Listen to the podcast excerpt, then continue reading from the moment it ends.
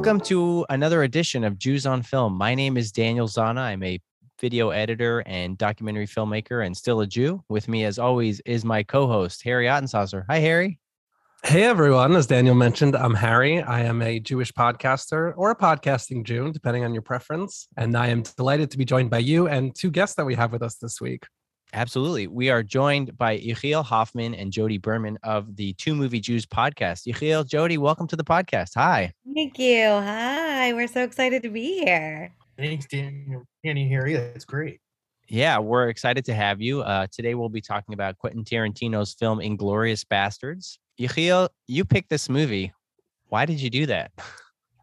Why'd you pick this film? Well, I, I think first it comes from the fact that like my entire love for film you know, really hit its apex when I saw Pulp Fiction. So like Quentin Tarantino is, is so much a part of my love of film and cinema. I, I went to work for a video store hoping that would translate to a Quentin Tarantino's career in cinema. That didn't happen. Um, and when I'm considering like the movies I love, that also like in that Venn diagram of movies that are Jewy, like Tarantino and like Nazi revenge fantasy films, like mm-hmm. there's Inglourious Basterds. It's right there. And I what movie could help me challenge myself into thinking, you know, about what makes a movie Jewish? And, you know, it's also just a great movie. And uh, Jodi, uh, as as you are someone who did not pick the film, I wanted to ask you a different question, slightly. Uh, what was your experience growing up with Jewish film? So I have a dad who is obsessed with all all movies. And you know when i was five we were allowed to watch r-rated movies as long as they were going to be good movies. There was just if it's and particularly if it's funny it's funny. So early memories of the frisco kid and i think i could uh repeat the entire mel brooks canon you know seeing of course everything is through a modern lens. But at the time, seeing Native Americans speak in Yiddish right. in Blazing Saddles and the whole Mel Brooks canon and History of the World Part One and you name it, if it was funny, my dad was going to let us watch it. So I grew up anytime there was anything remotely Jew- Jewy. I mean, even Hester Street which obviously I, I, hope you can tell by the you know not too many wrinkles on my face i'm too young for hester street uh-huh. but yeah. whenever it was on tv my parents were like we got to watch it because anything anytime jews appeared the pickle man you know every crossing delancey anytime a movie was jewish the berman family was there nice and did yeah. you have a favorite among the ones you mentioned uh, I I think maybe Crossing Delancey, you know, such a sweet, lovely film, and and you know the pickle. Everybody loved the Pickle Man. Oh, you know what? Actually, I got to take it back. I think maybe Avalon was always our favorite, and we always quote that film. You cut the turkey without a butter. You know, I think all of those films we can just, if you were to gather, not that you would ever do this because you're smart gather the Bermans onto your podcast, we would just spend the whole time quoting films and especially yeah, I, Jewish films. I was going to say we could have you on, or maybe we just have to hire you all as consultants for our future seasons. It feels like when we run out of movies, you'll just keep them coming. Because you just call my dad; he'll take it. Gordon will take care of you. That's good to know. yeah, definitely a lot of a lot of good selections uh, that you just mentioned. We gotta. I'm I'm jotting them down as you speak. I, you know, I, I'm sorry that we haven't covered a lot of these films, but you know, for those listening, look out ahead. You know, yeah. maybe a sneak peek. Uh, Future seasons. Yeah. So, Inglourious Basterds, what a film. Where to start? You know, I think uh, the first place is to start at the beginning. You know, we're talking about Quentin Tarantino at the time, not a Jew, still not a Jew, but now married to an uh, an to Israeli, a Jew, right? Father of two Jews now. That's right. That's right. So he's honorary, but I think you know, um, I don't know. Just before we dive into it, any any sort of Quentin Tarantino thoughts? Um, I know for me, as someone who grew up in LA, I went to the silent movie theater like off of Fairfax, and it was a screening of like um, the uh, Nosferatu film, like a silent film, and he was there. And so, yeah. like afterwards, he kind of like hung out and like you know held court. He was in his like bleached blonde hair phase, and so he was just like talking to anybody about film. So that's my Tarantino memory uh, and sort of my association. That's an awesome memory because that is an awesome my memory. only time getting to go see a movie with Quentin Tarantino was Hot Chicks by Rob Schneider. Okay i- at the Century City Mall, and Uh-huh. like, and I remember like feeling a little like down, like I can't believe this is the movie Quentin Tarantino chose to see tonight. But you know, that's that's the thing about Quentin Tarantino. His tastes are varied, and I think like Yeah, that shows. I was gonna say he might have really enjoyed it. Yep. Oh, I he was laughing his ass off. Oh my God. That's That's so for sure. disappointing. That's horrifying. Yeah, I think Quentin Tarantino. I thought about that a lot at the top because this is one of the more Jewish movies we've watched, and you know, you kind of do a double take. Like, is he Jewish? Like, maybe I like I, I thought to myself, maybe I didn't realize that, and Googled it quickly, and you know, clearly not Jewish, but it it does feels to me in line with a lot of the late stage Quentin Tarantino movies where he'll just take on these very big subjects and these very, you know, especially historical, like like that sort of late stage Tarantino era. People say started with Bastards, where he starts taking on, you know, revisionist history and starts rewriting kind of these big moments. So, especially in the context of the later films, it doesn't feel to me like he was just appropriating this Jewish story so much as just choosing, you know, the Jewish angle of this big World War II movie, which again I love. I think he pulls off very successfully. Not to spoil my thoughts about this movie, but for a minute there, I was a little bit like, should this have been a Jewish filmmaker? You know, I guess not because of his style, and you know, I'll get more into that as we go into the actual film. I think that's a legitimate question about like, should it be? What would have happened if a Jewish filmmaker told the story, or is this really a Jewish story? And that's the content. But I hope we can also discuss whether or not Tarantino's approach to filmmaking is actually a Jewish approach to filmmaking, and the way he thinks about how he utilizes uh, references to things, and the way he intercuts with things, and and the way he's really like remaking somebody else's movie in this movie, and you know that is that a very Jewish approach to filmmaking? you know I, I love I love that idea and I love that conversation and my mind is instantly thinking it's very sort of Talmudic and very mm-hmm. you know not to get a little bit deep but very sort of like the the commentary the Tosfot and the way that they kind Yeah. of pull references and information from all across the Talmud and I, I think you're really onto something there. And we love our you know our, our little stretches there. Like if we interviewed Tarantino and asked him you know were you thinking about the toast Tosfot when he told the story? Not necessarily but I really like where you're going with that. And I want to I, I definitely want to unpack you know how Jewish is the actual filmmaking style because Tarantino certainly has his own very unique filmmaking style. Totally. Yeah. And I think like the sort of like voiceovers from Samuel L. Jackson where he like features one of the characters and then he'll like tell their backstory or he'll tell you wh- what what's up with nitrates film stock and how it's like super flammable and things like that. That uh, to just to explain, Harry, when you say Tosfot, can you give us a little bit more, get into it a little bit, explain what that means?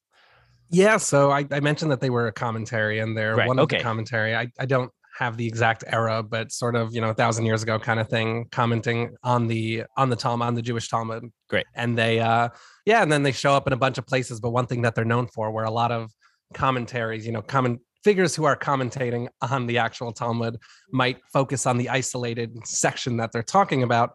They were very famous for pulling in different references from all across the Talmud, and the Talmud itself is, you know, over 2,700 pages. It's a very long text, and they were very learned in all of it. Like, you know, again, to finish the analogy, like Tarantino, sort of working in a in a uh, video store and taking in all these Right. different film Right. References, and go.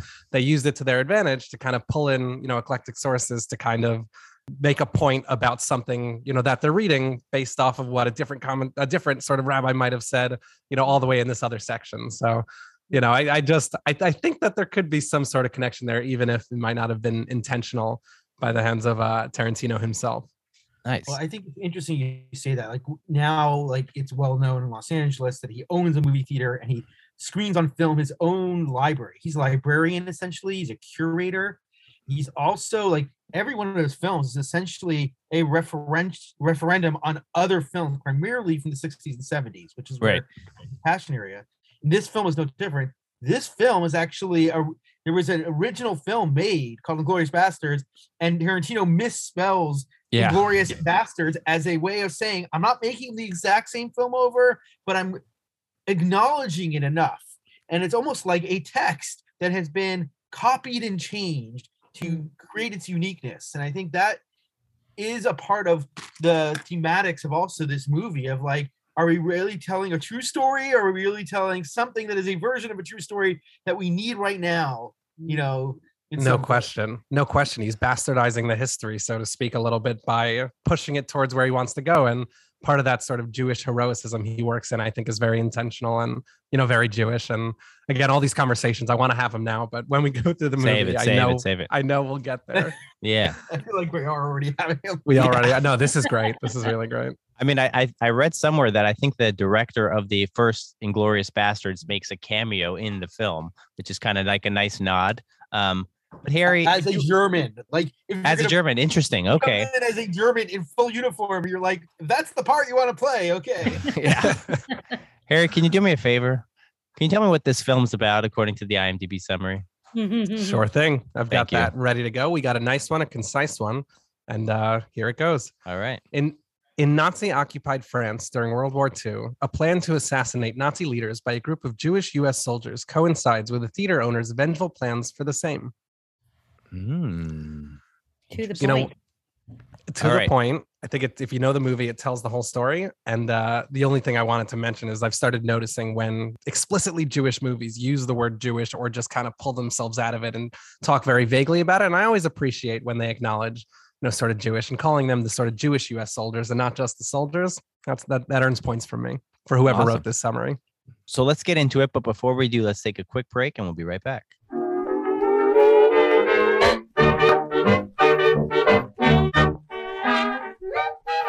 Welcome back to Jews on Film. We're here with the folks from Two Movie Jews. We have Yechiel Hoffman and Jodi Berman. Welcome back. And we're here. We're going to get into the film. So the film starts out.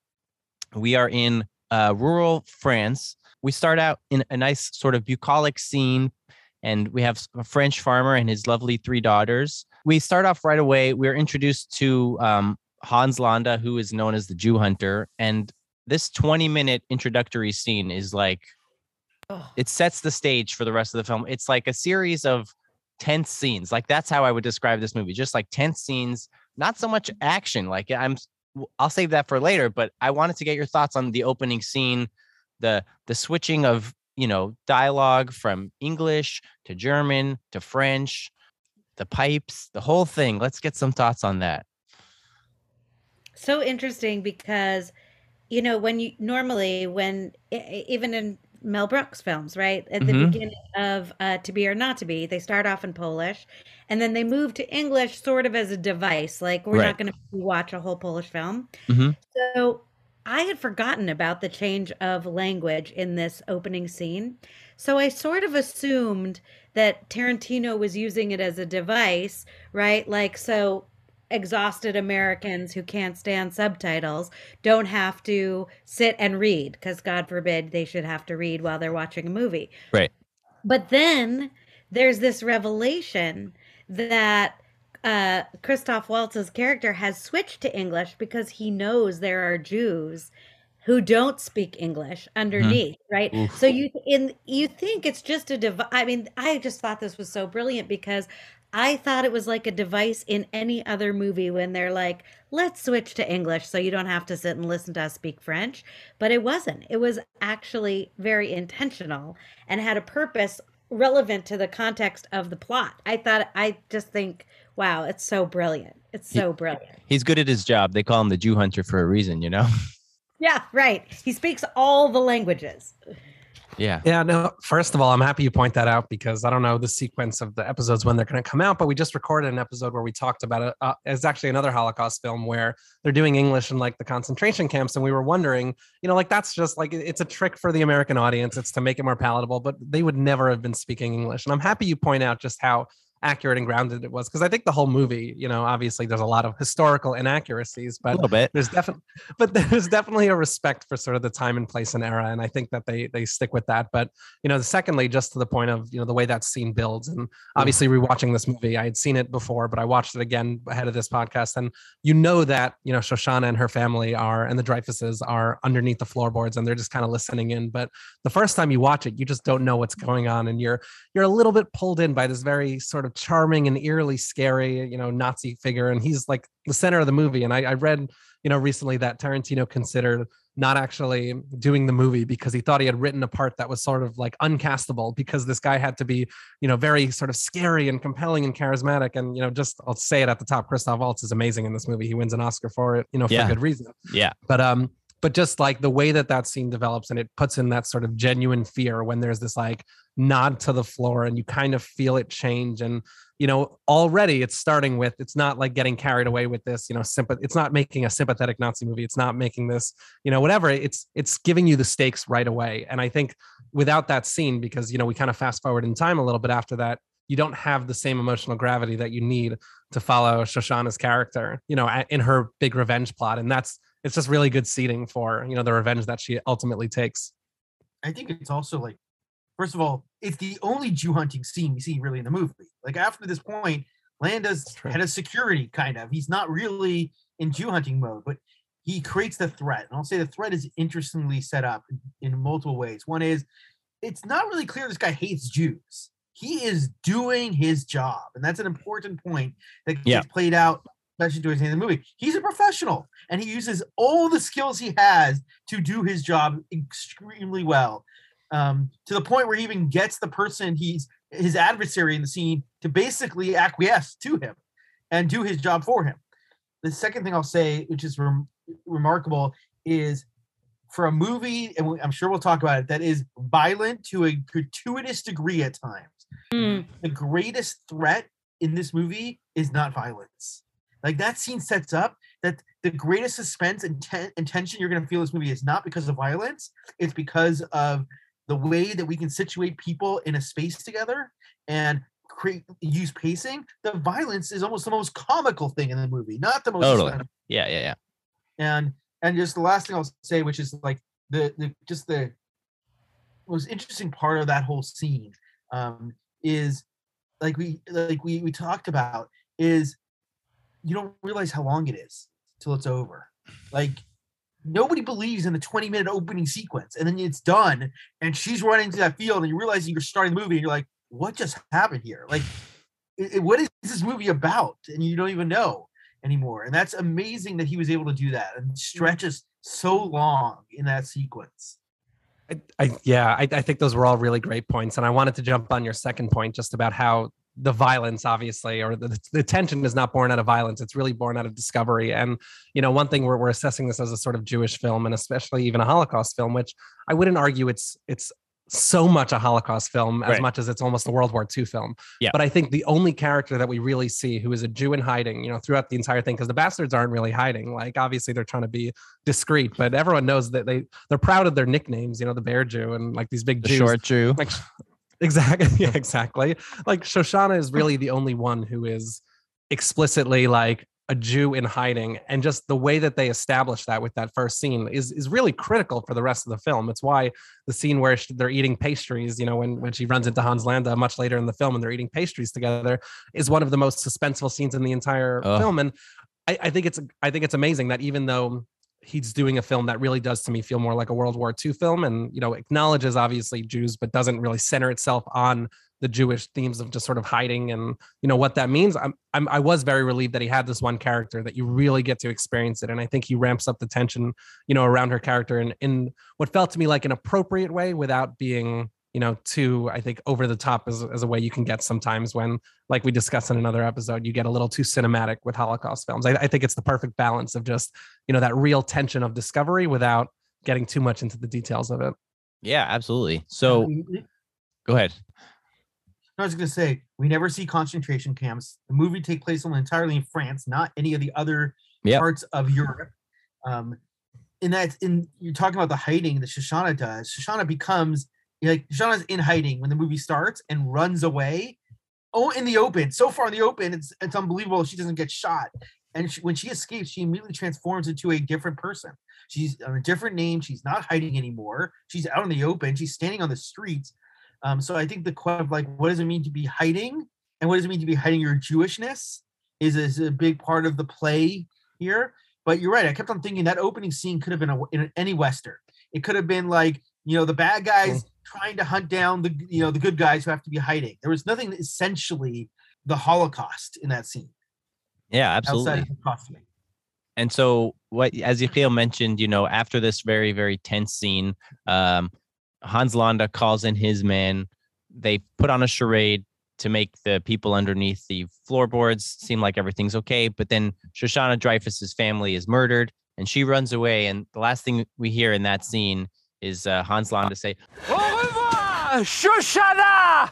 And then after Shoshana escapes, we are introduced to the platoon of the Inglorious Bastard, who is headed up by uh, Aldo Raine, is known as uh, Aldo the Apache, played by Brad Pitt, and so he has his uh, brigade of of soldiers. Some of them uh, played by well, some of them who are Jewish, some of them who are uh, Germans who have defected to his side, and uh, we get a really nice uh, introduction uh, to Stiglitz, like we kind of mentioned before. Samuel L. Jackson kind of tells his very graphic backstory in an interesting way, um, but I thought it was like a very Tarantino way to kind of incorporate flashbacks, which is his one of his trademarks. Um, we get it's great introduced because it's actually it's like we're, we're first shown like Hitler talking about the bastards, and then they kind Yeah. of jump into the intro bastard scene. So you could almost call that like a flashback within the scene, and then you get the Stiglitz thing, which in my mind I read it as a sort of flashback in a flashback. I was Right. I was trying to keep track of all the layers that were going on there. almost like Inception, like you know, in a dream within a dream kind of thing. Exactly. Um, you know, Brad Pitt gives a, a great speech. I, I mean, his accent is like uh comically bad, I think. My name is Lieutenant Aldo Raine, and I'm putting together a special team, and I need me eight soldiers. Eight Jewish American soldiers. you know i mean i'm not talking about his italian accent which we'll find out about later but uh, you know he we we get introduced to all the different folks um we find out about the bear jew as well is this the point where we are introduced to the bear jew um played by eli roth director of horror films and other things like that and uh yeah any thoughts on the bastards as we get introduced to them I just think to Harry's point about the way the storytelling is done here, where it's almost like three layers of storytelling to introduce us, is over thematically making something very clear about Tarantino's approach to this movie, which is everything is about storytelling. Somebody's telling a story about somebody else. Either it's the narrator, it's Hitler, and so and that also means perception matters. Like Hitler's perception of the bastards is very different than the narrators, and it's very different than even later on when it's Aldo telling the story of the bear of the bear Jew when he's introducing them to the to the Nazi they've uh, captured. So I think already like this is Tarantino does this a lot where he uses his characters to clue us in to the approach to storytelling and filmmaking that he's using, where he's saying like, don't trust anything you're seeing. Everything is somebody's perspective of this story, and I'm going to do this over and over and over and over. I, I I'm going to use that to segue into a point I wanted to make here because I, I totally agree with you. You know, obviously the story, like I said, there's this frame of the story of the bastards is being told over to Hitler because they actually leave, they let one of the men live so that he can go back and kind of tell the story. And part of what happens when they they leave all these characters alive to kind of tell their stories, they create it's it's almost this like myth making thing. They they create their legend. And one of my favorite moments in the film watching this time, and you know, might be my favorite part of the movie, is that they talk about the bear Jew, and obviously there's this incredible introduction of the bear Jew, and he's swinging his bat Sergeant Donnie Donowitz. You might know him better by his nickname, the Bear Jew. Now, if you heard Aldo the Apache, you got heard about the Bear Jew. I heard of the Bear Jew. What'd you hear? Beats German soldiers with a club. He bashes the brains in with a baseball bat, what he does. but what I loved is that the person that's talking to Hitler, I think, mentions that some people are calling him like a golem, right? They're, they're Mhm. referring to him as like a Jewish golem. And just to fill in, you know, I have like a, a Wikipedia page up here just talking about, you know, the the famous golem. It's just like it's this, you know, sort of Jewish folklore of this like character that could be kind of like fashioned and created out of like clay. I think it usually is in the times of the Talmud that Yep. would come to life and protect Jewish cities. And one of the famous ones is you know, from the Maharal of Prague and this, you know, character a couple hundred years ago. And they had this story of like this golem that would protect them. And it's just, I, I remember, I don't know who to quote on this because I remember someone was explaining, like, they were just talking about the Jews created these story, you know, whether, you know, how much truth you want to read into the story of the actual golem of Prague, you know, whether or not it's true. They, they created these stories because in a lot of societies, you know, Jews were a, a defenseless people and they needed this this myth, this symbol, this sort of like symbolic strength to kind of defend themselves.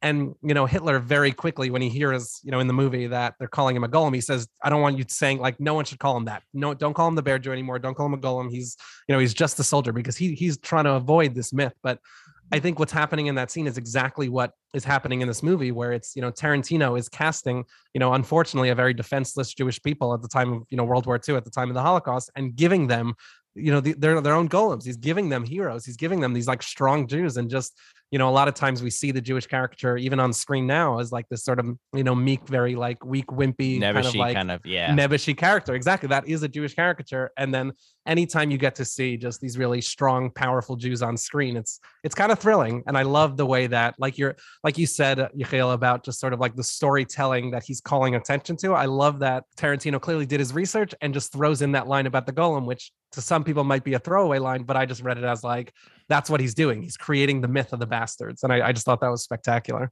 Mhm. I- I think one of the best things that happens in that scene is finally like the emergence of this bear Jew, and he's huge, and he has his bat, and then he opens his mouth, and it's like the most ridiculous voice. Teddy fucking Williams knocks it out of the park. Fenway Park on his feet for Teddy. Fucking ball game. He went yard on that one onto fucking Lansdowne Street. You. He's a kid. He's like a it- it- child.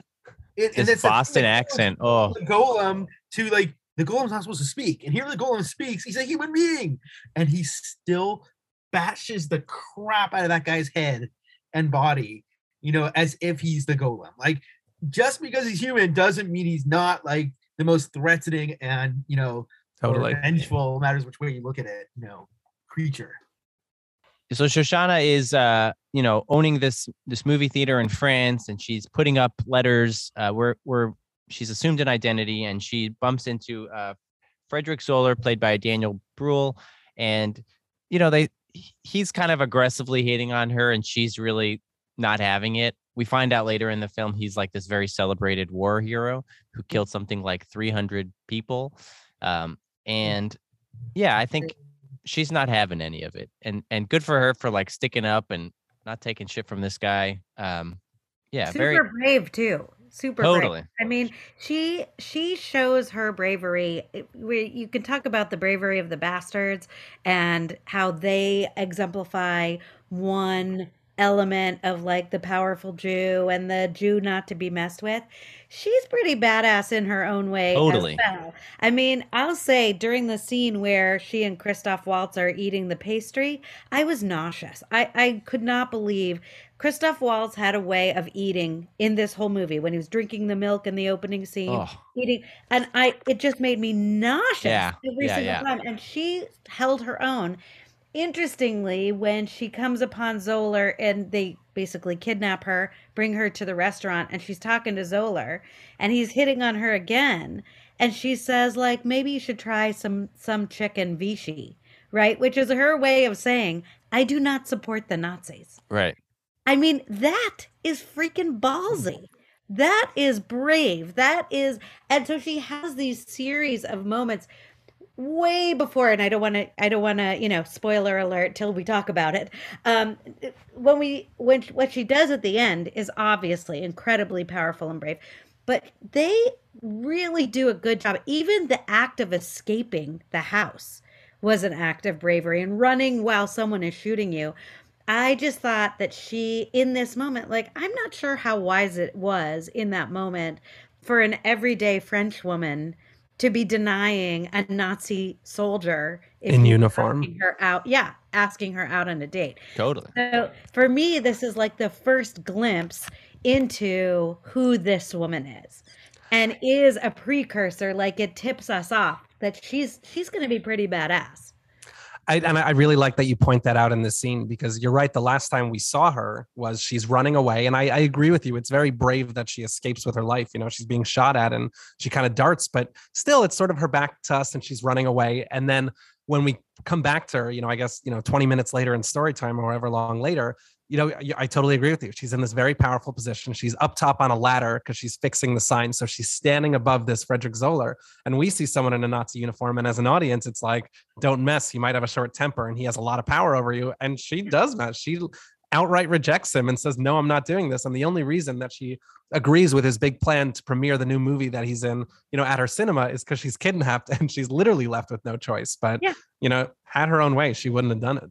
Yeah. I mean, somebody's asking you out with a gun in their pocket. You at least take a moment to think about it, no? Yep. she actually does two things really important in the scene. One is she uses movies and her knowledge of movies to kind of like both tell him what she's about and also to shut him down. Mhm. Yeah. And there's one point I think is very interesting as a Jewish person who's basically hiding in plain sight is she he asks for her name and she whips out her papers to give him. Yeah. And I think that's that's something about her ability to like I am exactly who you want uh, you think I am in front and it, we as the audience are the only ones that know who she really is. hmm now we're introduced to some other characters who are going to be assisting the bastards. Uh, we Yeah. meet Lieutenant Archie Ho- Hicox. Uh, there's a nice cameo by Mike Myers, who plays a British general, and uh, Hicox, played by Michael Fassbender, is uh, set to meet up with an undercover agent, uh, Bridget von Hammersmark, and they're supposed to rendezvous uh, in a in a. I, it turns out it's a basement, and they Yeah. they meet up, and a couple of the bastards accompany her. Um, and again, another scene full of tension, just like watching a pot boil, like slowly but surely the bubbles come up and eventually we boil over and we have this huge explosion of violence. But it, it's just so much tension because the scene is so long and you're just waiting for somebody to pull a gun and like shoot something. And it just takes so long. And like for every minute that passed for me, at least, I was like, all right, this is when it's going to happen. This is when something's going to happen. But no, something else comes in and, you know, kind of cools the boil a little bit.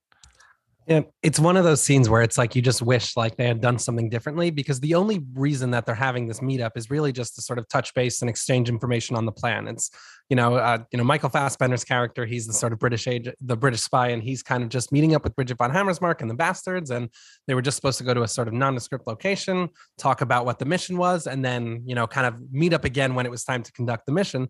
And there's this big tension because you know, Bridget von Hammersmark insists on this place that they find out it A is not only a basement, but also happens to be that night filled with German soldiers, with Nazi soldiers. And, you know, she says, she's like, normally it's not, but there happens to be a, a group here kind of celebrating their birthday. And, you know, once all that happens, like you just want them to leave because there's nothing bad should happen here. You know, they were just going to have a rendezvous and they're kind of undercover as Nazi soldiers, but you're just the whole time you're just waiting, like, just go upstairs and leave. And she's like, no, we can't go right away. It'll be suspicious. I've been waiting here all night. And if we don't even have a drink, so then they have a drink. And then, you know, then there's another sort of high ranking Nazi official who kind of spots them and comes over. And that's really where the tension starts because it's just, you're, you're hoping that they're not found out and you're hoping that, you know, this British character has good enough German that he can stay evade, like he can evade them and, you know, that no one slips up. But, you know, obviously as the scene goes on, they slip up quite a bit. Yeah, I mean, as you alluded to, Harry, they almost get away with it. They're almost ready to like have their conversation. They've played the bar games. They've had the 30 year old whiskey. Bridget has signed a, a napkin, uh, which will become important later on. And then the thing that gives it away, the thing that leads to all this violence is when Michael Fassbender is asking for three glasses, he says, Drei Gläser. And he does this, he does three hands, three fingers like this, as opposed to three fingers like this. Well, You're just going to have to use your imagination if you're listening. three middle fingers Three middle rather than the thumb and two and That's two correct. fingers. Yeah. Thank you for explaining that. That's Yes, helpful for our uh, for our audio For the listeners. listeners, this or this is not that helpful. That's true. That's true. We'll have to Um, check the Instagram for bonus content or Now- TikTok. Jodi, before the recording, you were telling me that there is Yeah. some sort of like uh, related story Yeah, historically. so- Yeah. I, I suspect that this is based on a real story from World War II that uh, my father recounted to me as a young person that um, there was a British spy, not a British spy, an American spy who was caught by the Germans. Why? He went to dinner with them. And, you know, when as Americans, usually we have our fork in our left hand, our knife in our right hand. We slice a piece of chicken or whatever, and then we transfer the fork from the left hand to the right hand and put the food in our mouth.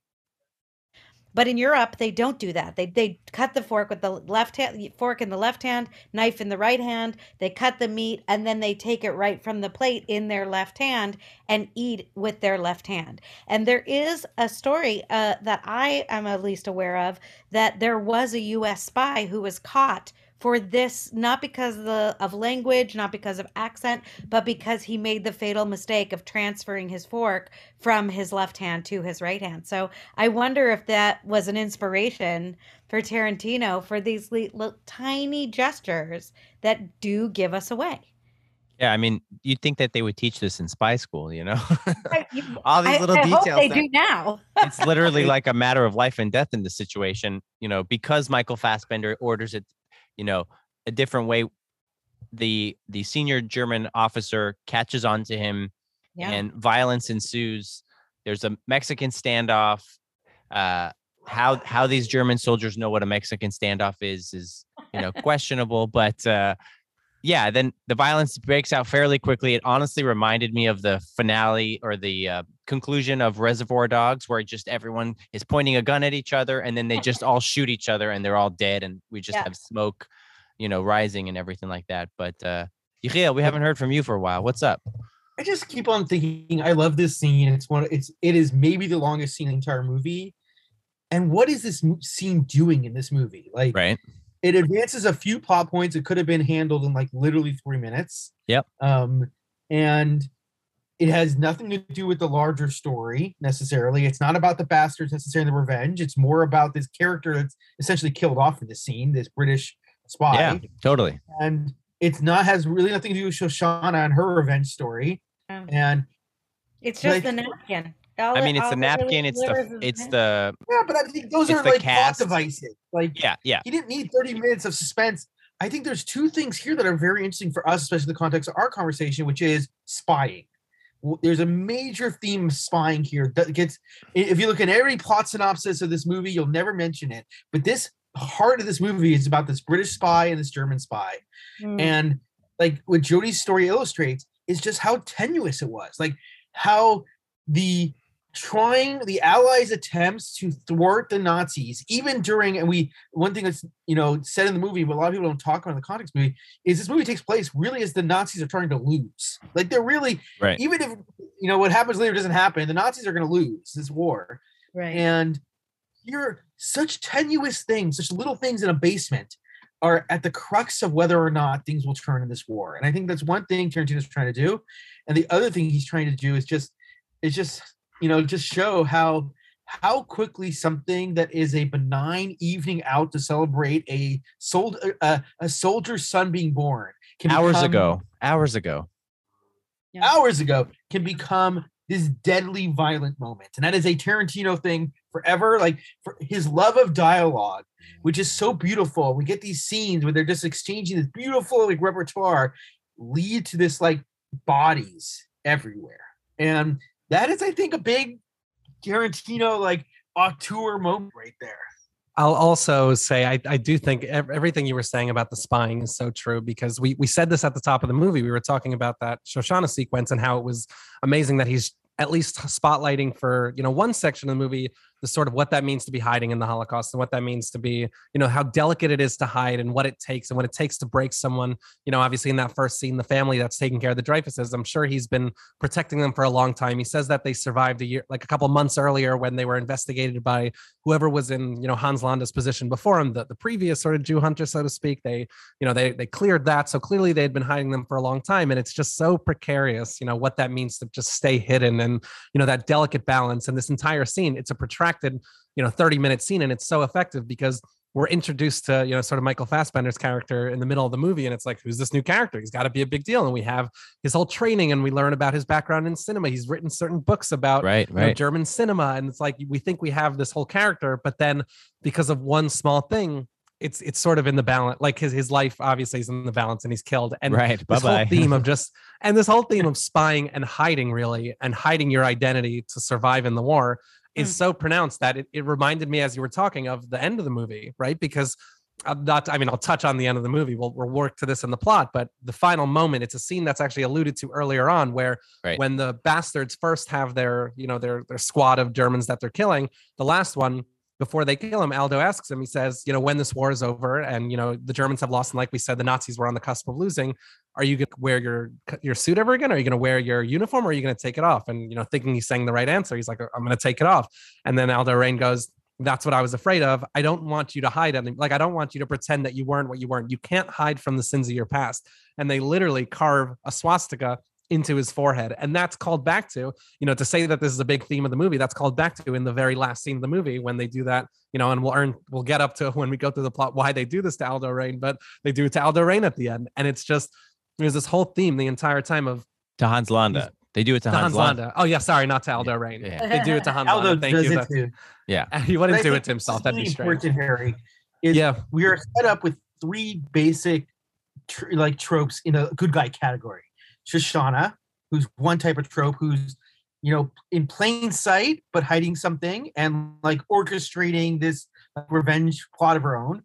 You have the bastards who are literally wearing German uniforms, like they are masquerading as Germans to kill Germans and Yep. want their story told. Like they are out Yep. in the open. And then you have these spies that are like deceptive in their uniforms and their language. And if you just think about it in general, Tarantino does not have very nice things to say ultimately about the spies. He kills all of them off. They are all failed in their spycraft. Like it's supposed to be the spies that end up at the theater, not the bastards. The bastards Right. you don't put in the theater. Yeah. They're Yeah. recognizable. They They're the muscle. Snow. Yeah, yeah. And I think that's a I listen, we can get in, we'll get into the Jewish stuff later, but I think this has to do also with the nature of what it means to be Jewish and assimilated. And is it Mm, better to be, like, interesting? interesting. and and and finding manipulating your way around, or is it better to be out in the open? And I also want to say like making uh um what's his name's character uh, a film critic, Fassbender? writer, Yeah, Michael Awesome. Fassbender. that's better. Also shows you what Tarantino thinks of film critics. Shows this guy off. I love so, it. I like, love it. I love it. like he's old talk, he blows it. He's a little so cover. pretentious. He definitely has that air to But him. you know Yeah, why I love doing this pod, doing our podcast with you. He notices the tiniest detail. There you Oh, go. I- ah, chef's kiss. I That's love why it. you keep keep him around for sure. That makes No, sense. you're so right about that. Yeah. Um, so after uh, you know, to move things along, um, you know, after Bridget uh is the lone survivor of this incredibly violent shootout, Aldo Raine comes and rescues her, and they end up uh, in a standoff with the father of this new child. Again, like Harry said, it's a protracted negotiation. If, will you come down? You put down your gun. You put down your gun. Whatever. He comes down. He rescues Bridget. Uh, Bridget takes out the gun and shoots the father, the new father, and Bridget is rescued. Um, it has become clear that their initial plans, like Yechiel mentioned, you know, the spies are dead, so the bastards are going to have to sub in. And the plan is they're going to go to the premiere basically with bombs strapped to their legs and blow the whole thing up and kill, you know, all the leaders of the Third Reich. That's kind of Meanwhile, Shoshana is also hatching her own plan. Frederick Zoller and Goebbels decide that they want to move the premiere to a smaller theater, one that Shoshana owns. And that is the plan. Shoshana, realizing that there's going to be roughly 400 plus Nazis in her theater, decides that the time is now to set it ablaze and uh, blow it up. So they're going to use the film stock. She works with her boyfriend to hatch up a plan where she's going to film herself, edit in a snippet of of film as a fu message to them, and then they're going to set the film uh, stock ablaze and kill everyone. Meanwhile, at the vet's office, and- also and one like you. important point Go ahead. is that they there's going to be a Go Goebbels decides we see a scene where Hitler decides he's going to attend this thing, and that's like the big piece of information that uh, um, what's her name um, had that she was going to disclose to the other. Hammersmark? Slavs. Like Hitler's Anyone that's getting Hitler's Madeline. Kahn vibes.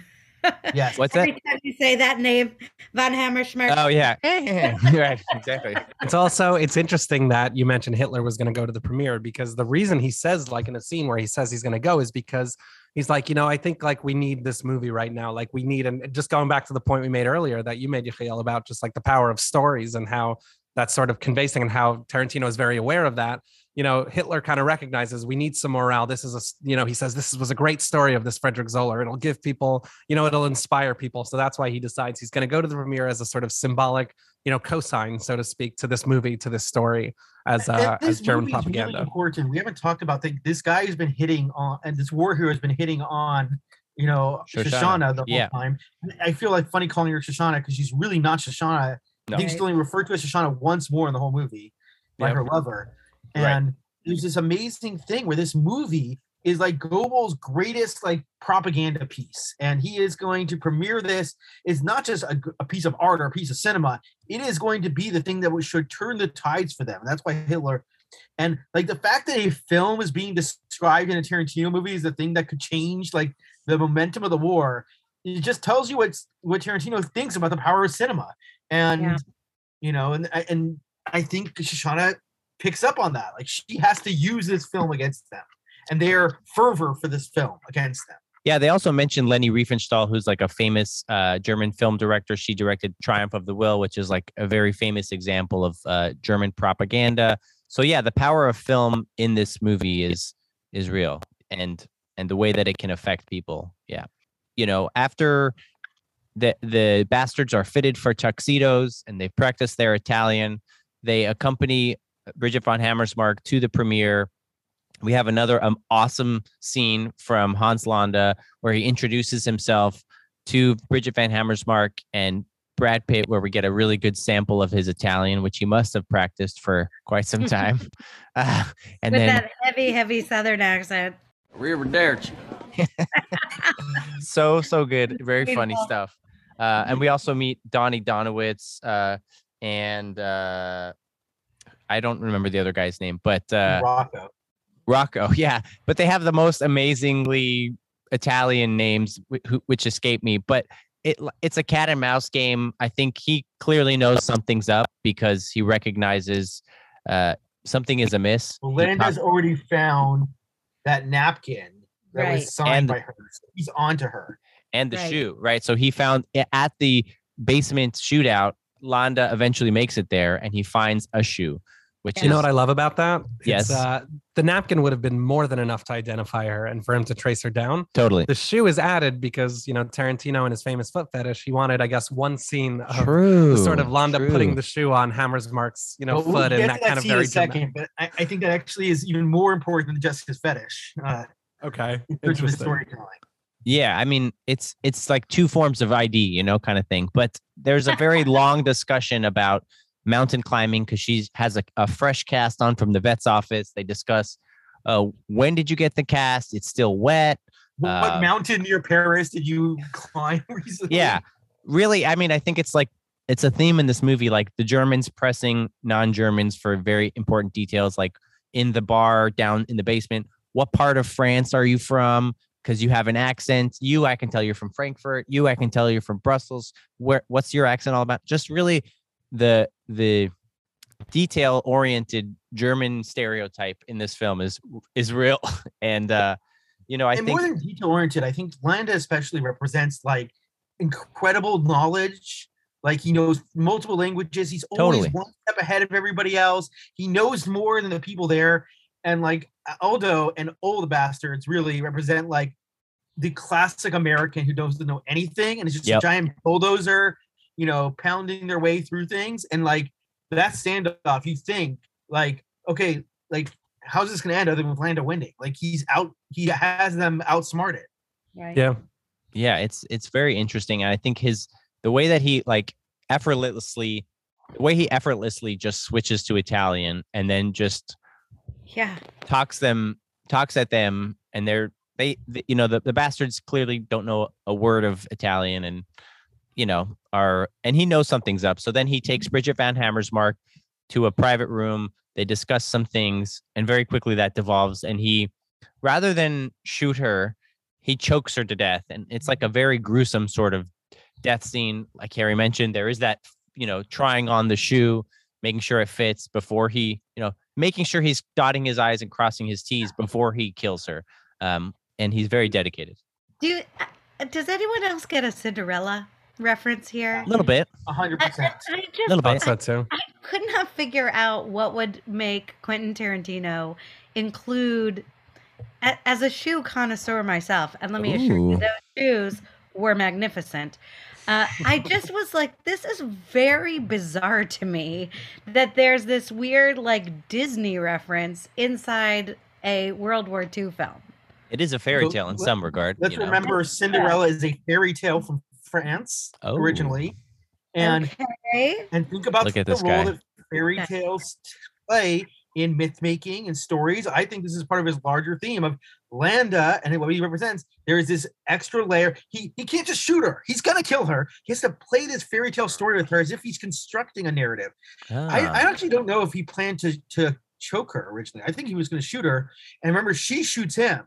You know, she Right. she goes after him first, Right. and then they struggle, and then he chokes her. oh, and- okay.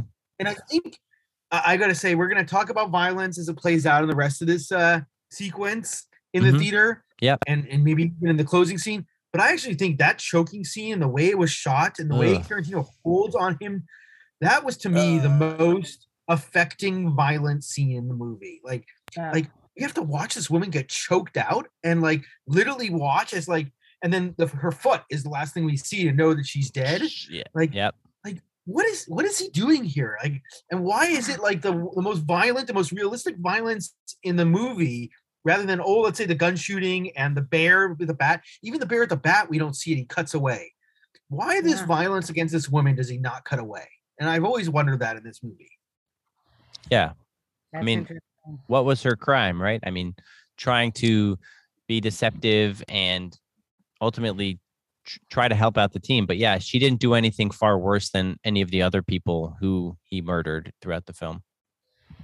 And I will, I will just add, like, I think you're right that that's one of the most important violent scenes in the film. You know, one of the famous pieces of trivia about this movie is that Tarantino didn't actually like the way that um, that Christoph Waltz was actually choking her. So those are actually his hands. Like, it's Tarantino's hands that are actually choking her there, and it's kind of that you know, that whole bit about how Tarantino kind of puts himself into all his movies, and people say he wasn't in Bastards, and then some people say no, he was. He does a cameo thing with his hands. Thurman there. in Kill Bill One, where he claims that she asked him to, but he like chokes her with like a, a necklace or something.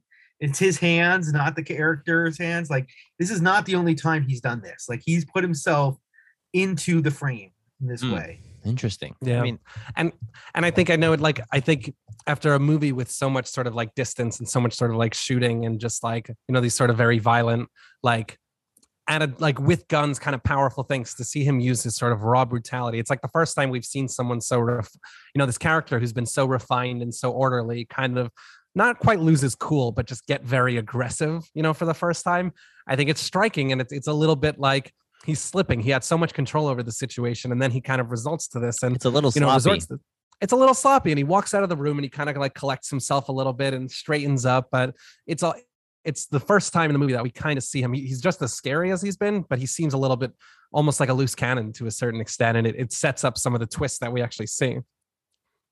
What was what was it that threatened her him so much about her? Like it was she was German and He uh, was you a know, woman. And you know what? He's got mommy issues. I'm sorry. I have to The be milk? the- I have to be the voice of of women for a moment because I also think that Tarantino is like, let's put the worst violence on the woman. I don't know what the motivation is. I Right. don't know what the issue is, but you know, there are Nazis who are getting treated with better with better murders, better killing. You know, I guess Yeah. one could argue that shooting someone in the testicles is is a eh, unhospitable gesture. but he- the personal nature of killing the woman in the movie, I don't know, pissed me off a little bit. I'll be honest. totally. Totally. Because a little bit later in the scene, you know, there's obviously like they're they're kind of all watching the movie, right? Because then I'll I'll just get us to the scene instead Get of us there, baby. jumping Yeah. ahead. But but so then this all comes to a climax. The movie actually starts, and the bastards are kind of working on their plan. Although obviously Aldo Raine is is then sort of kidnapped because he's found out by you know Hans Landa, and they're kind of removed from the scene. But you know, still at the theater are two of the bastards, and then also Shoshana and her plan. And as Shoshana is kind of working through her plan, she's gonna change like the film reel during the fourth film reel is going to be this special one where she spliced her face into it, and she's kind of getting ready to do that, and she has her partner, you know, lock the doors the theater because their plan is going to be to trap everyone, all the Nazis in the theater, you know, burn the whole thing down. And as she's about to do that, Frederick Zoller, who's in the theater, manages to walk out, I guess, before the doors are locked because he he kind of needs to step away from the movie. He seems for the first time to be a little bit uncomfortable with some of the violence that he was so proud of this entire time. But I guess watching it on screen Mhm. has a legitimate effect on him. And he goes into the like the projection room to kind of visit, you know, uh, to to visit Shoshana, and she's obviously very hesitant at first, and she kind of is very tough with him. But what I wanted to mention, just in terms of what you were talking about, Jodi, about the sort of violence against women, all of a sudden his facade, and like there was no denying it, he obviously was very forceful with Shoshana and very aggressive. And even though he was trying to masquerade as this polite, he's like, "What did I ever do to you? You know, I've been so nice to you." He brings out that kind of sort of nice guy syndrome that you know we we see more commonly uh, in the lexicon today. Right. And he kind of like he like hit, he slams the door open and it like hurts her and she like winces in pain. And he's like, "Oh, it's good to know that you can feel. I mean, uh, it may be something mm-hmm. physical and nothing internal, but all of a sudden, it's just like." It's this repressed sexuality, right? It's this, you know, he's being denied by this woman, and like he feels like he sh- should get everyone. All, all these other women in the movie are sort of like fangirling over him. And then, you know, there's this one who's rejecting her, and he goes from being the sort of nice guy, like, oh, I'm not going to press you too much, to like Yeah. very forceful, you know? Yeah. But then Yeah. she does turn it around and she says, All right, let's do it. Like, close the door. Let's take off your clothes. Let's do this right here. And she like, uses that Totally. she uses that That's her advantage. Like Yeah. she really takes advantage of his very clear sort of sexual horniness. I mean, yeah, you know, I can and, call it that. and and she's, you know, he he's sort of like awestruck. He's like, Really? Okay, great. So he starts to uh, you know, he closes the door and everything. She pulls out her gun. She she gets him a couple times. He gets a few shots in. They kill each other, but she's able to switch the reel right in time before she dies. Um, and it's at that point where the last reel plays. Shoshan is able to deliver her final FU to the Nazis, which gives her boyfriend the signal to light we the. just- Before we go into this next thing, can we just talk about that last scene? Because there's interspersed with this all happening is Landa doing his negotiation with Aldo. And so you're getting them negotiating, basically Landa say, you know, revealing his hand that he sees where the war is going. And this is his opportunity with all those people in there. And he knows that there's still some bastards there. And he wants to, he's now showing his real cards even though he just yeah. killed this woman, he wants to he, he wants to negotiate his uh you know new adventures in America Yeah. in where's one Nantucket. Nantucket. Yeah. Ever the Yeah, opportunist, you know? Listen. So we're hoping that like you know Shoshana will get free so we don't have to need Landa and, and it doesn't matter what happens to Aldo. And I think that's an amazing thing that Tarantino's doing. He set up the whole movie so we have these two possible, you know, uh, you know, heroes. And when Shoshana gets shot, first of all, she doesn't get shot until she goes over to check on it still. Or, And and yeah, that's a huge mistake because he plays dead. He- Mm. Which is like the worst kind of thing to do he's hiding. like- yeah, and and and he shoots her back when she's you know trying to help him. It's the first time she's shown any sort of caring for this man. And then once she's dead, now we know like okay, all we have left is whether or not Aldo and Landa will come to some kind of deal, and whether he'll call in the guards on the remaining bastards or not. And you know that's I think sets up like the real tension in this moment Right. Whereas like it's all going to come down to whether or not the Nazi we've hated the whole movie is going to be the Nazi that actually lets all of us get what we want. yeah he does qu- he does deliver quite an interesting scene um the way he phrases it the way that it's like set up with the phone i have this phone in front of me i can either call it and will change the course of things and uh you know ultimately he doesn't call it in and the bastards do complete their job they are uh, able to get access to hitler and goebbels upstairs they murder them uh the film stock catches fire and i read somewhere that eli roth and his co-star almost burned to death because the, the the heat was so intense that that maybe another had they not got out in a certain amount of time i think the building and the would have collapsed because it Oh was my like god.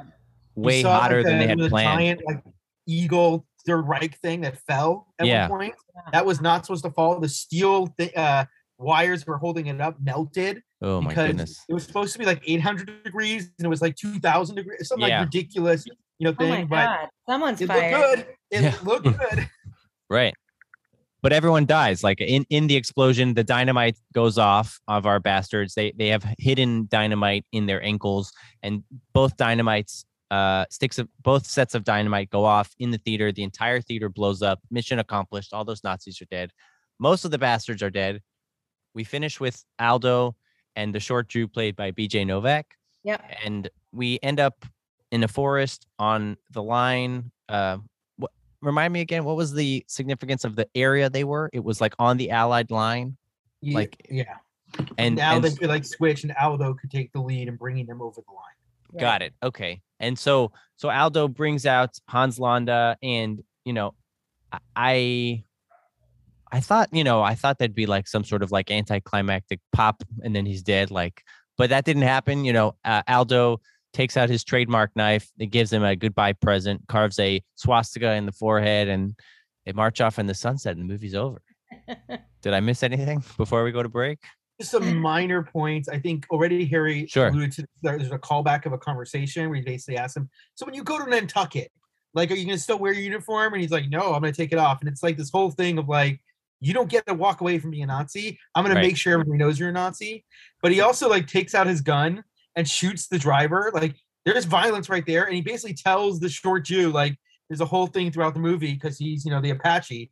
Um, that he needs scouts. and he tells him to like scalp, and we're literally Right. watching Right. scalp the guy's head Yeah. as this last bit is playing out, and it's like it's almost like this casual violence that's just playing out in this scene that is, you know, it's it's horrifying in a way, and Yeah, it's they what have- It's They have a very. it's what it go ahead. I think what it does is in this last like scene where it's like you know the, these evil sort of Nazis that obviously are the villains throughout the entire movie. It's like they're almost getting away with it because you know they've negotiated this big plan and they're actually going to work out. And it's like as much as it's like great because it worked out, you know. And obviously this is the point where you realize a lot of this movie wasn't true, or slash none of it really was because Right. you know Hitler's killed and the entire you know third uh, the leaders of the Third Reich are killed and you know yes they're killed but then you kind of see Hans Landa and this other guy getting away and it's almost this like one last nod like don't worry I'm not going to let these Nazis off easy. We're going to kill one of them and then you know Hans Landa he's not going to die at the end but it's almost like a worse punishment for him because like everyone else in the film he's also like been hiding and he has these like dual motives and he has this you know I'm only looking out for myself and he's trying to you know hide himself as this American sympathizer, even when he's negotiating his kind of like freedom in America, he says, you know, let the record show that I was an undercover agent the entire time and that I was actually working with the Americans the entire time trying to like stop the Nazis from the inside. So he's going to try to hide under this cover. And it's one last like, we're not letting anyone get away with it and we're not letting anyone hide who they really are. And that's why you know, there's that incredible moment. They give him the swastika, and then Brad Pitt sort of ends the film. You know, I think this might be my masterpiece, which some people say is also Tarantino saying that, you know, to close out one of Right. his, Oh, interesting. probably one of his best films. So it's, uh, Yeah. it's an amazing moment. On that note, we'll take a quick break. We'll come back with our ratings for Inglourious Basterds. We'll be right back.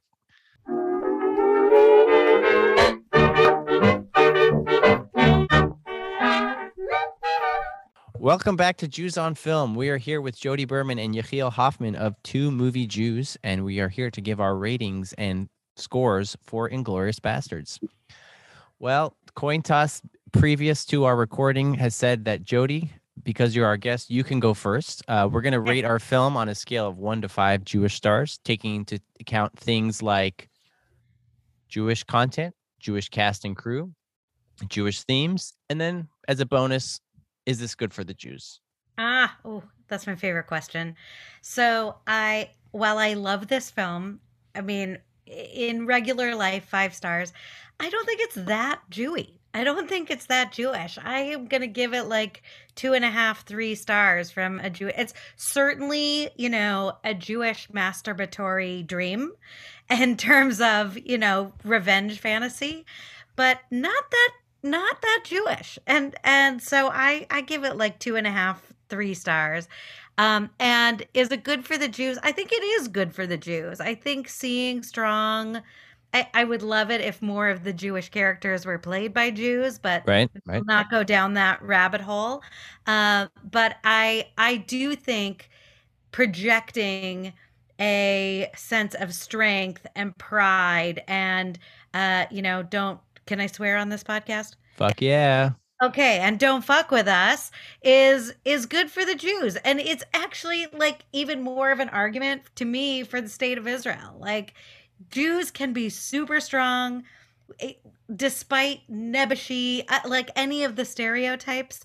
And so I'm gonna say yes, good for the Jews, and two and a half, three stars in terms of of Jewishness. So I'm not going to weigh in just yet, but I wanted to clarify your last point because uh, Melanie Laurent is half Jewish. Her dad is uh, she, she has both Ashkenaz and Sephardic, uh, you know, roots. Um, Yep.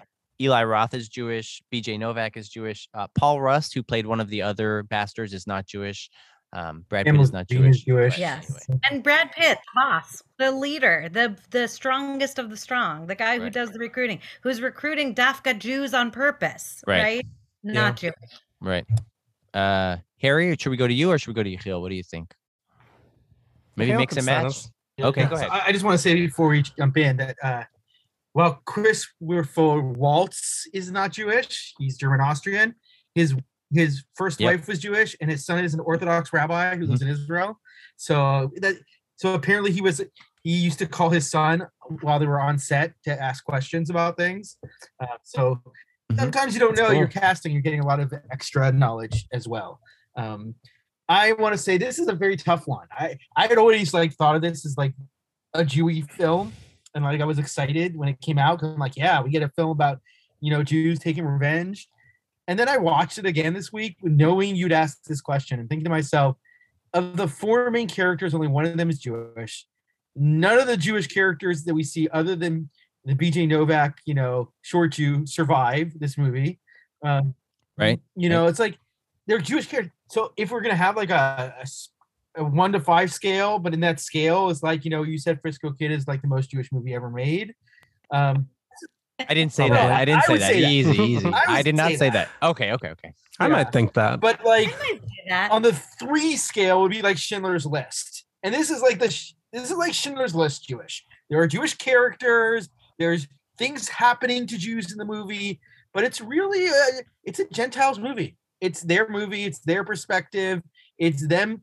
It's them like taking the Golem story and making it part of their story.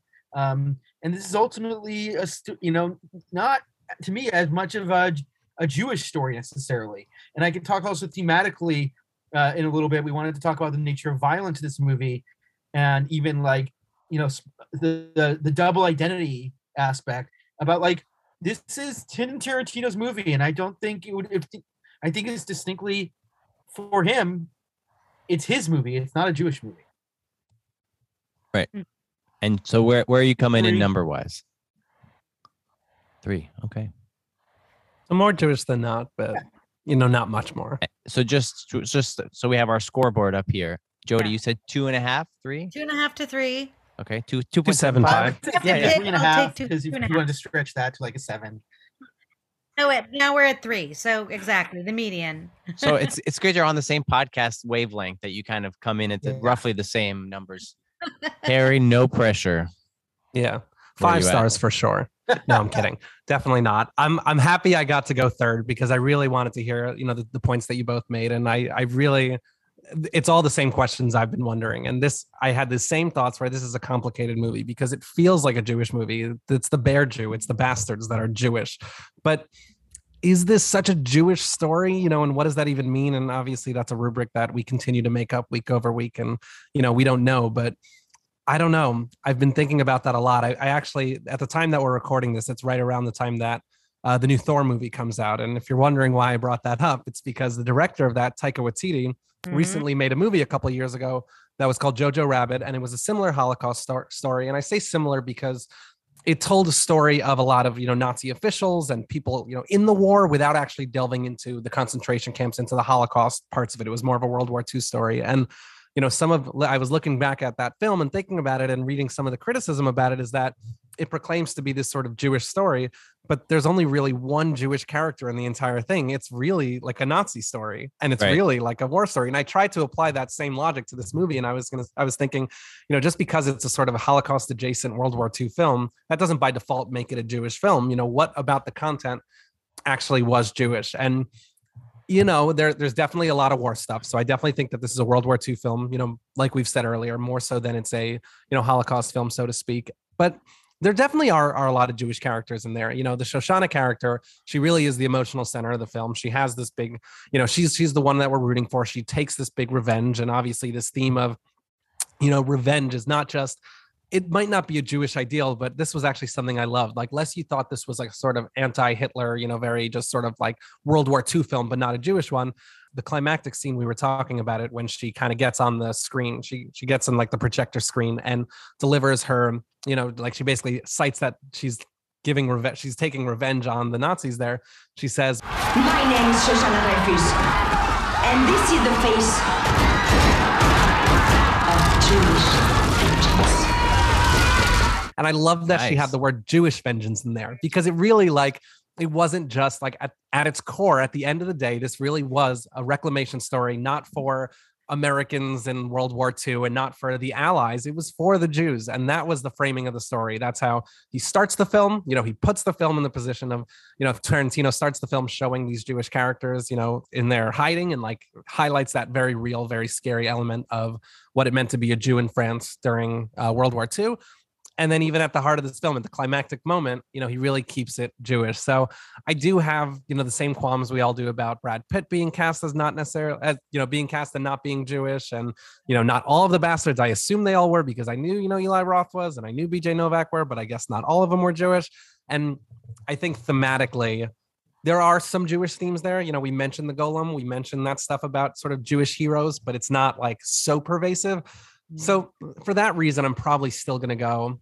I'm going to go three and a half, which I think is a little bit above what the two of you did, because I really do think that this is like the Jewish vengeance film. And to answer the question of good for the Jews, I think this movie is awesome for the Jews. I think it really puts power back in the hands of the Jews. It gives us a sort of modern day golem where it's we can point to these Jews, you know, we can point to Aldo Raine and to the Bear Jew and just say there were and are strong Jews. And I love that. So I want to give it a 3.5. But you know, nitty gritty, there's obviously a lot more in this film beyond some of the Jewish characters that's more, you know, steeped in the war itself. So that's why I'm not going higher than that. But 3.5 would be my score. How do you weigh in on that, Daniel? Ooh, isn't that the question of the night? No, not really. no, I, We've all I been feel like- waiting. I feel like I could either go, you know, uh, I, I feel like I'm probably in the same ballpark, you know, uh, but I think, you know, to recap a lot of what everyone else had so brilliantly said in a much less eloquent way, I'd, I'd say, you know, the characters, you know, some of my rubric, in addition to the show rubric, is like, did we have any Hebrew? Did we have any davening? Did we have any kippas? None of that, right? So, like on paper, or sorry, on in the movie, like there's no portrayal of people being Jewish. Uh, Shoshana is Jewish, uh, but she goes most of the movie by Emmanuelle Mimieux. She assumes this sort of French identity. The characters, the the bastards themselves, you know, they're not doing anything Jewish. They just happen to be Jewish. Obviously, the framing of it being in World War II, the Nazi aspect of it, there that it's like Jewish sort of, eh, but it's not. It's not.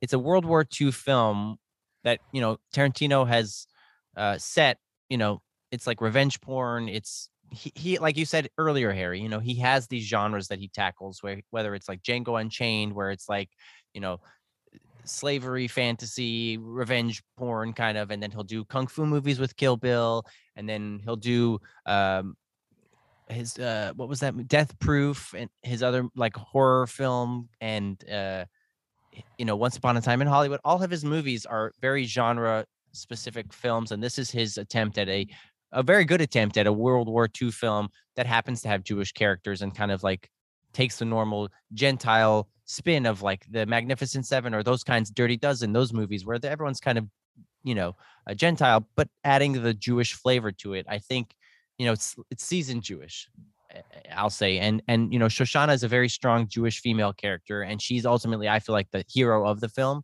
more so uh jodi like you you you had said that she's much more effective and and elegant in her way of like sticking it to the nazis i think she's you know honestly she comes across as much smarter than aldo raine so she is a very strong female jewish lead which is awesome the bastards are very dumb i'm ranting I apologize. I'll get to my rating, but essentially I'm gonna go around like three, three and a quarter. That's sort of my thought. I mean, I think it's a great pick picture for I think it's a great picture for the Jews. They all come across as like very uh smart, very tough, and folks who can get shit done. I, I just think the the point you're bringing up about Django Unchained and Death Proof and Kill Bill, which I would all classify as revenge films. Like you look at them, their their stories are all built around revenge. Um, I, I think the one thing that strikes me a year later, Django Unchained comes out, and unlike in Mhm. this film, clearly the main character is an African American man, and the story is told from his perspective. And unlike in this Right. film, where even though we get Shoshana, she's she is not the most captivating characters. I would even say Hans Landa might be the main character, if not, you know, Oh, sure, Aldo. sure. Um, and I, I just wonder that question about the Jews. And you say we ask questions, is this good for the Jews? So this is a very violent movie. It is it has Yep. most of its fame is around its violence. And I keep on wondering to myself about the nature of violence and nature of what is the association of Jews as either completely non-violent and helpless or so violent that they'll even blow themselves up to you know destroy Hitler. And we get that scene with the with Donnie and the other guy like literally standing over Hitler's body, like pelting it with with bullets uh, as it pops up and down. Right. I think the thing you pointed out about Shoshana and literally her last words, she's dead already. This is a posthumous, posthumous like saying it's actually not even on screen. The screen is burned down. The the clouds from the fire, the Right, the fire right, right. is now being projected her face on it. And it's I think it's Tarantino's way of saying, and I will claim this, that our greatest thing as Jews to have is not our ability to shoot guns at Hitler or made up anim- you know claymation Hitler. It's our ability to make movies, to tell the stories where we win. And in some ways, Mm. Why this movie is great for the Jews Interesting. is not because of the violence. I felt it when I went to the theater with seven of my friends wearing kippas in the theater. I felt it when they were shooting Hitler. Like it was a visceral feeling. But rewatching this, I realized like Shoshana being projected like that and her voice and saying, I am Shoshana Dreyfus. Uh, this is Jewish vengeance. To me, that is what's good for the Jews. It's Tarantino reminding all of us Jews out there that we got to make movies where we reclaim our stories. So that was our review of Inglourious Basterds. Jodi and Yechiel, thank you so much. Uh, you both host a podcast. Tell us about that.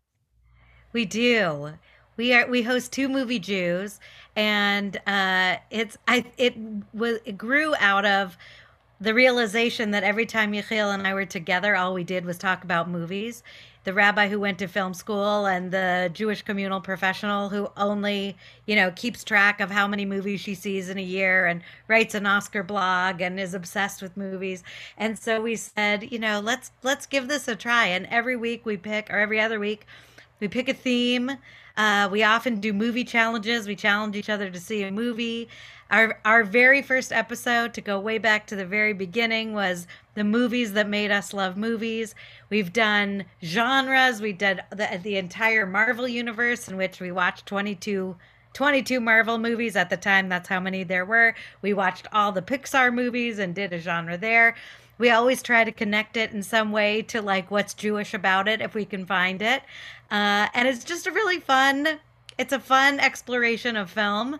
And uh, we have a lot of as you can probably gather a lot of very witty banter. So it's a it's a fun listen. And i will say even our my, where i work i work at a synagogue and our synagogue president is the biggest two movie jews fans and has now taken to e- uh, texting me on fridays to say what am i watching this weekend so we really we have a good time don't we Yechiel? we do and i think that's the best thing is like you know i, I grew up going to yeshiva or like you really try to find someone who can be your your banter and talmudic you know stuff and we mentioned the talmud earlier um to me Yeah. movies are my talmud like in every way the way that like they connect to our lives that connect to other texts which books or movies or life and just to ha- when you find someone that you love to talk about it with you know why not make that a podcast so other people can enjoy and we just want to inspire other people to you know talk about movies and to love movies and and not just to treat that to treat them as something